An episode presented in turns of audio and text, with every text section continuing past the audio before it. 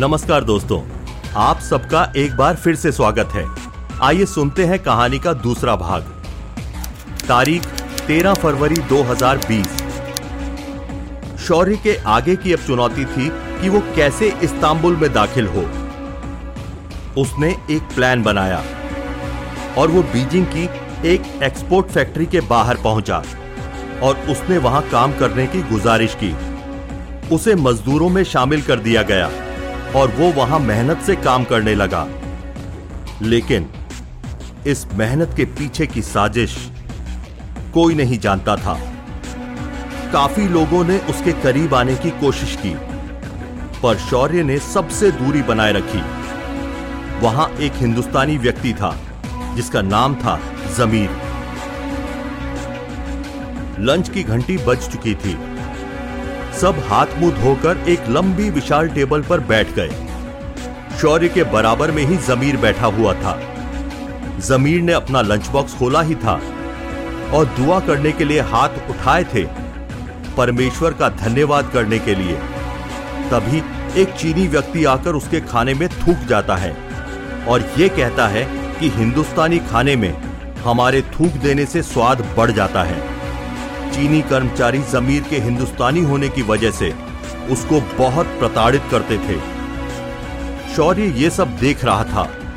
उसने धीरे से अपना खाना जमीर की तरफ़ खिसका दिया। जमीर के चेहरे पर अपनेपन का भाव व्यक्त होने लगा और फिर दोनों ने साथ में खाना खाया। लंच का समय खत्म होने में सिर्फ़ 10 मिनट बाकी थे। जिस चीनी व्यक्ति ने जमीर के खाने में थूका था वह वॉशरूम में अपने हाथ धो रहा था। तभी अचानक उसके मुँह पर कोई काला कपड़ा डाल देता है। वो और कोई नहीं, शौर्य था। और फिर क्या था? मुँह पर कपड़ा ढककर शौर्य ने उसके ऊपर हिंदुस्तानी दमखम की नुमाइश कर दी। शौर्य का एक बाजू जब उठा तो उसने मानो मुक्कों की छड़ी सी लगा दी। दरअसल, जमीर के साथ जो उस चाइनीज़ व्यक्ति ने बर्ताव किया था वो शौर्य को बिल्कुल पसंद नहीं आया। उस व्यक्ति को सबक सिखाते सिखाते लंच का समय खत्म होने की सूचना हो गई और शौर्य वहाँ से निकल गया। बौखलाया सा वो व्यक्ति चेहरे से कपड़ा हटाकर कुछ देर वहीं पड़ा रहा। लेकिन जमीर को इस बारे में कुछ भी नहीं मालूम हुआ। दिन बीतते गए। जमीर और शौर्य अब धीरे धीरे मित्र बन चुके थे। तभी शौर्य ने जमीर से एक सवाल किया, ये लोग तुम्हारे साथ इतना बुरा बर्ताव करते हैं, तुम वापस भारत क्यों नहीं लौट जाते? जमीर ने अपनी मशीन को ऑटो मोड पर लगाया और बोलना शुरू किया, कैसे लौट जाऊँ? मेरा पासपोर्ट इनकी कंपनी के पास है और मुझसे धोखे से तीन साल का एग्रीमेंट भी साइन करा लिया। तो यहाँ सारे हिंदुस्तानी मजदूर इसी हालत में जी रहे हैं। सभी हिंदुस्तानी मजदूर वापस लौट जाना चाहते हैं, पर कोई नहीं जा सकता। कोई भागने का रास्ता नहीं है क्या? हम चाहें तो कजाकिस्तान के बॉर्डर से होकर ईरान और अफ़गानिस्तान के रास्ते हिंदुस्तान वापस लौटा जा सकता है। लेकिन ये चीनी लोग हमारे पासपोर्ट और दस्तावेजों के बिना हमें ढूंढ लेंगे और एग्रीमेंट के ज़रिए हमें वापस चीन ले आएँगे। ये हिंदुस्तानियों के पासपोर्ट्स और दस्तावेजों को कहाँ रखते हैं? पता है तुम्हें? सामने वाली उस बड़ी सी बिल्डिंग में इतना सुनकर शौर्य ने अपनी मशीन चालू की और जमीर भी अपना काम करने लगा। तारीख 20 फरवरी 2020 आज फैक्ट्री का अवकाश है। शौर्य अपने होटल में ही था। उसने एक योजना तैयार कर रखी थी। लेकिन शायद वो किसी अफसर की तलाश में था। उसका मिशन बीच में कहीं अटक कर रह गया था। उसे जल्द से जल्द इस्तांबुल जाना था।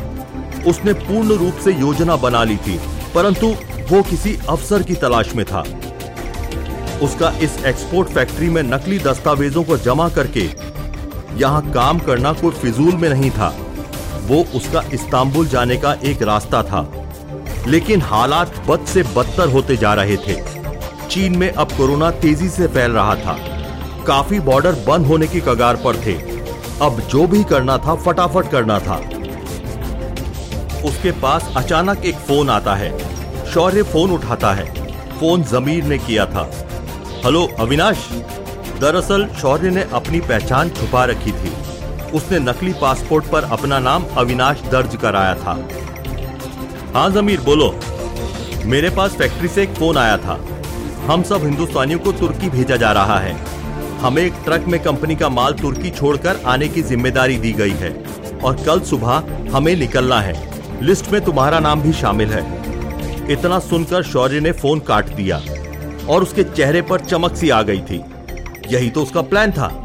उस फैक्ट्री के ज़रिए इस्तांबुल पहुँचना और जेम्स वाड्रा को ढूंढना। उसी रात, समय साढ़े ग्यारह बजे। Export factory Beijing.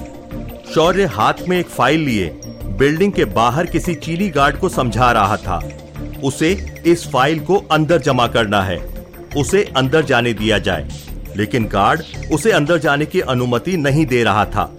फिर शौर्य ने बताया कि कल जो कंसाइनमेंट तुर्की जाना है, उसमें उसका नाम भी शामिल है और सुबह उसे निकलना है। लेकिन उससे पहले ये डॉक्यूमेंट्स अंदर जमा करने हैं, उसके रिकॉर्ड के लिए। गार्ड ने भी बात समझी, पर गार्ड कहने लगा, अंदर कोई नहीं है, सबकी छुट्टी हो चुकी है। फिर शौर्य ने उसे समझाया कि वो डॉक्यूमेंट्स अंदर रखकर चला आएगा।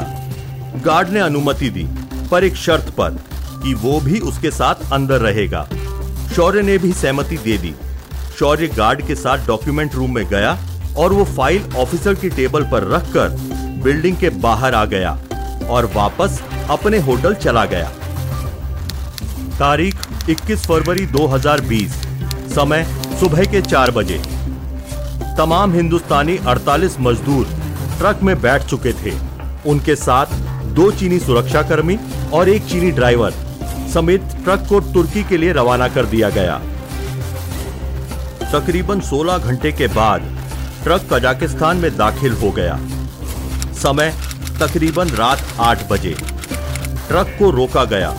सभी को सुरक्षा कर्मियों ने अपनी निगरानी में बाहर बुलाया और रेगिस्तान में कैंप बनाकर खाने का बंदोबस्त किया। सबने खाना खाया और सुरक्षा कर्मियों ने सारे मजदूरों को उनके नाम के मुताबिक ट्रक के अंदर भेजा। लेकिन दो व्यक्ति गायब थे और वो दोनों थे शौर्य और जमीर। बहुत समय तक इंतज़ार करने के बाद यह निर्णय लिया गया कि सभी मजदूरों को एक कतार में बेड़ियों से बांधा जाएगा और सुरक्षा कर्मी ड्राइवर को मजदूरों पर निगाह रखने के लिए छोड़कर खुद उन दोनों व्यक्तियों को ढूंढेंगे। उन्होंने ऐसा ही किया। ड्राइवर बंदूक लिए मजदूरों के सामने खड़ा था और सारे मजदूर ट्रक में बैठ गए। उधर सुरक्षा कर्मी रेगिस्तान में शौर्य और जमीर को ढूंढ रहे थे। दोनों अलग अलग दिशाओं में चले गए। एक सुरक्षा कर्मी को महसूस हुआ कि वो जिस जगह पर खड़ा है, वो जगह थोड़ी सी सख्त है। इससे पहले कि वो कुछ समझ पाता, उसी जगह रेत में दबा हुआ शौर्य बाहर आया और सुरक्षा कर्मी गिर गया। उसने संभलने की कोशिश की, पर इससे पहले कि वो संभल पाता, शौर्य ने उसके चेहरे पर एक लात चमकर मारी और वो फिर से गिर पड़ा। इतने में शौर्य ने पास खड़ी हुई बंदूक उठाई और एक फायर किया और सुरक्षा कर्मी वहीं पर ढेर।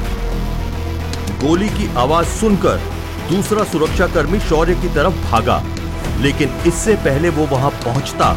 रेतीली ढलान पर फिसलते हुए जमीर ने भागते हुए सुरक्षा कर्मी की टांगों पर वार किया और उसकी कमर से चाकू निकालकर सीधा उसके सीने की तरफ़ बिजली की तेज़ी से फेंका और चाकू सुरक्षा कर्मी के सीने में जा घुसा। तभी शौर्य वहाँ पर आया और फिर शाबाज जमीर, तुम जाबाज हो। ये लो ये लो चाबियाँ। अब ट्रक की तरफ़ चलते हैं। दोनों ट्रक की तरफ़ आए और आते ही शौर्य ने ड्राइवर पर एक फायर किया और ड्राइवर वहीं पर ढेर। ये देख मजदूर डर गए। तभी जमीर उनके सामने आया और सारे मजदूरों को पेड़ियों से आज़ाद किया। शौर्य ने सबको बताया कि हम कजाकिस्तान के बॉर्डर पर हैं और जमीर के साथ सभी मजदूर अफ़गानिस्तान की तरफ़ चले जाएँ और अफगान भारत बॉर्डर पर पहुँच जाएँ और उस बॉर्डर पर तुम्हें खालिद नाम का एक व्यक्ति मिलेगा। उससे तीन शब्द कहें, जन्नत जाना है।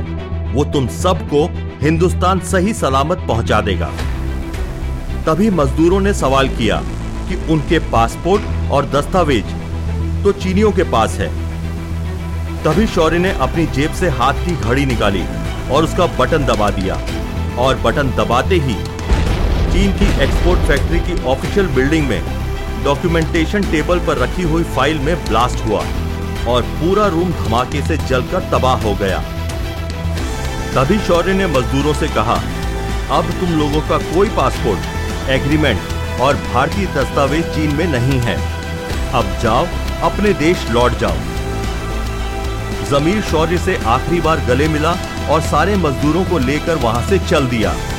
सारे हिंदुस्तानियों की आँखें नम थी और शौर्य को भी आज ऐसा लगा कि उसने कुछ ऐसा काम किया जिससे कि इन फंसे हुए हिंदुस्तानियों की सहायता करके उसके मन को बहुत खुशी मिली है।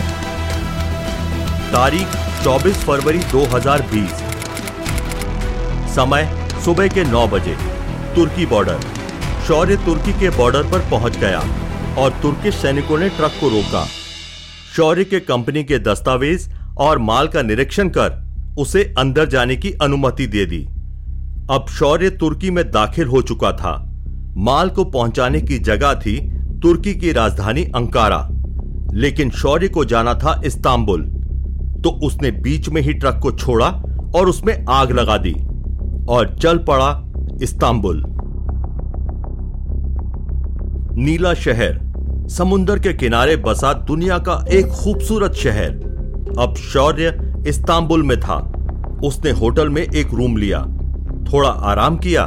फिर उसने एक लैपटॉप और एक तुर्किश सिम कार्ड खरीदा और फेसबुक ओपन कर सर्च बार में ओमर ओगुल नाम डाला। सामने आई काफ़ी प्रोफाइल्स। अब उसमें से कौन सा ओमर ओगुल उसे चाहिए था यह पता लगाना था। उसने सबके अबाउट ऑप्शन देखे। एक प्रोफ़ाइल में लिखा था स्टडी फ्रॉम बीजिंग चीन. और फिर उसने उसकी मित्र सूची देखी, जिसमें शिन झाओ का पति मिनसू दिखाई दिया। अब शौर्य को पक्का विश्वास हो गया था कि यही ओमर ओगुल है, जिसे वो ढूंढ रहा है। फिर शौर्य ने ओमर ओगुल का अबाउट ऑप्शन दोबारा देखा। उसमें लिखा था वर्क एट डेल लैपटॉप्स दरअसल ओमर ओगुल एक 30 वर्षीय व्यक्ति था। जो डेल कंपनी में कार्यरत था। उसे लैपटॉप्स और कंप्यूटर्स की अच्छी जानकारी थी। शौर्य ने ओमर ओगुल के घर का पता लगाया और उसके घर के ठीक सामने वाला घर कुछ दिनों के लिए किराए पर ले लिया। अब वो दिन रात ओमर ओगुल के घर पर निगाह रखने लगा। तारीख 28 फरवरी 2020 समय दोपहर तीन बजे। शौर्य को एक कार की आवाज़ सुनाई दी। वो दौड़कर खिड़की के पास पहुँचा। उसने देखा, ओमर ओगुल के घर के बाहर एक काली कार आकर रुकी। उसमें से एक काले सूट पहना हुआ व्यक्ति उतरा। उसने डोरबेल बजाई, फिर ओमर ओगुल ने दरवाज़ा खोला और उस व्यक्ति को घर के अंदर ले गया। शौर्य झटपट फुर्ती में आया और अपने घर के बाहर निकला और सीधा ओमर ओगुल के घर की खिड़की के नीचे छुप गया। अंदर से बातचीत की आवाज़ें आ रही थी। उसने अपनी गन निकाली और सीधे कांच तोड़ता हुआ घर के अंदर छलांग लगा दी। वो झटपट उठा और उसने गन तान दी। लेकिन ये क्या? वहाँ तो कोई भी नहीं था।